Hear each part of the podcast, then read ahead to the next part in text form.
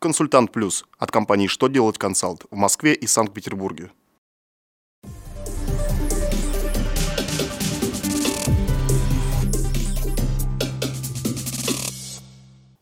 Добрый день! Для вас работает служба информации телеканала «Что делать ТВ». В студии Александр Трифонов и в этом выпуске вы узнаете.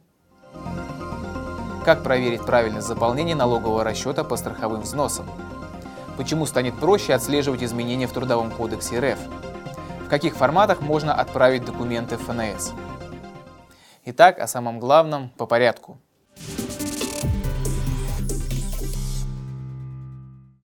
Как вы знаете, по итогам первого квартала плательщики страховых взносов, производящие выплаты в пользу физических лиц, в первый раз должны будут представить налоговые органы новую форму расчета по страховым взносам. Федеральная налоговая служба разработала контрольные соотношения показателей этой формы. Причем некоторые показатели расчета должны соотноситься с показателями формы 6 НДФЛ.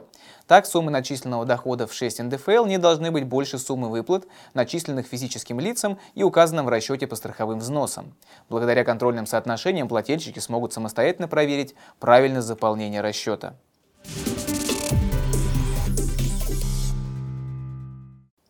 Госдума рассмотрит законопроект, запрещающий скрывать поправки к Трудовому кодексу в других законах. Согласно этому законопроекту, все поправки к Трудовому кодексу России должны будут вноситься отдельными федеральными законами. Подобные правила планируют ввести для федеральных законов, которые имеют самостоятельный предмет правового регулирования.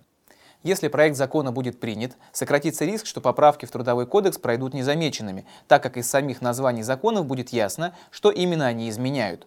Планируется, что закон вступит в силу уже с 1 сентября 2017 года.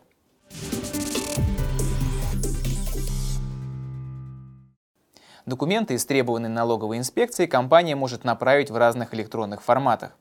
Федеральная налоговая служба сообщила, что по телекоммуникационным каналам связи в налоговую инспекцию можно отправлять электронные документы в виде XML файлов или скан-копий. При этом требований, чтобы в одном файле обмена были представлены документы только в одном из форматов, не существует. Получается, что по товарной накладной в бумажном виде можно оформить электронный счет-фактуру, а затем отправить налоговую инспекцию скан-копию этой накладной и счет-фактуру в формате XML файла. Претензий по формату документов в налоговой возникнуть не должно.